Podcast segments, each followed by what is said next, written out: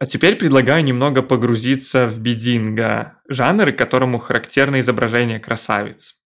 С развитием крупных городских центров Эда и Осаки на свитках и ширмах появляются сцены с традиционными праздниками и развлечениями горожан. Центральными персонажами этих картин становятся молодые столичные модницы и щеголи в броских нарядах. Большое распространение получили портреты куртизанок, которые служили рекламой для заведений веселого квартала Йосивара. С началом 18 века появляются вертикальные изображения формата гравюры, на которых в полный рост изображались куртизанки в великолепных красочных костюмах. Стоит отметить, что несмотря на рекламный характер, Бединга редко позволяли оценить истинный образ очередной королевы красоты. Скорее, это был собирательный портрет, отражающий веяние моды в костюме, гриме и прическе.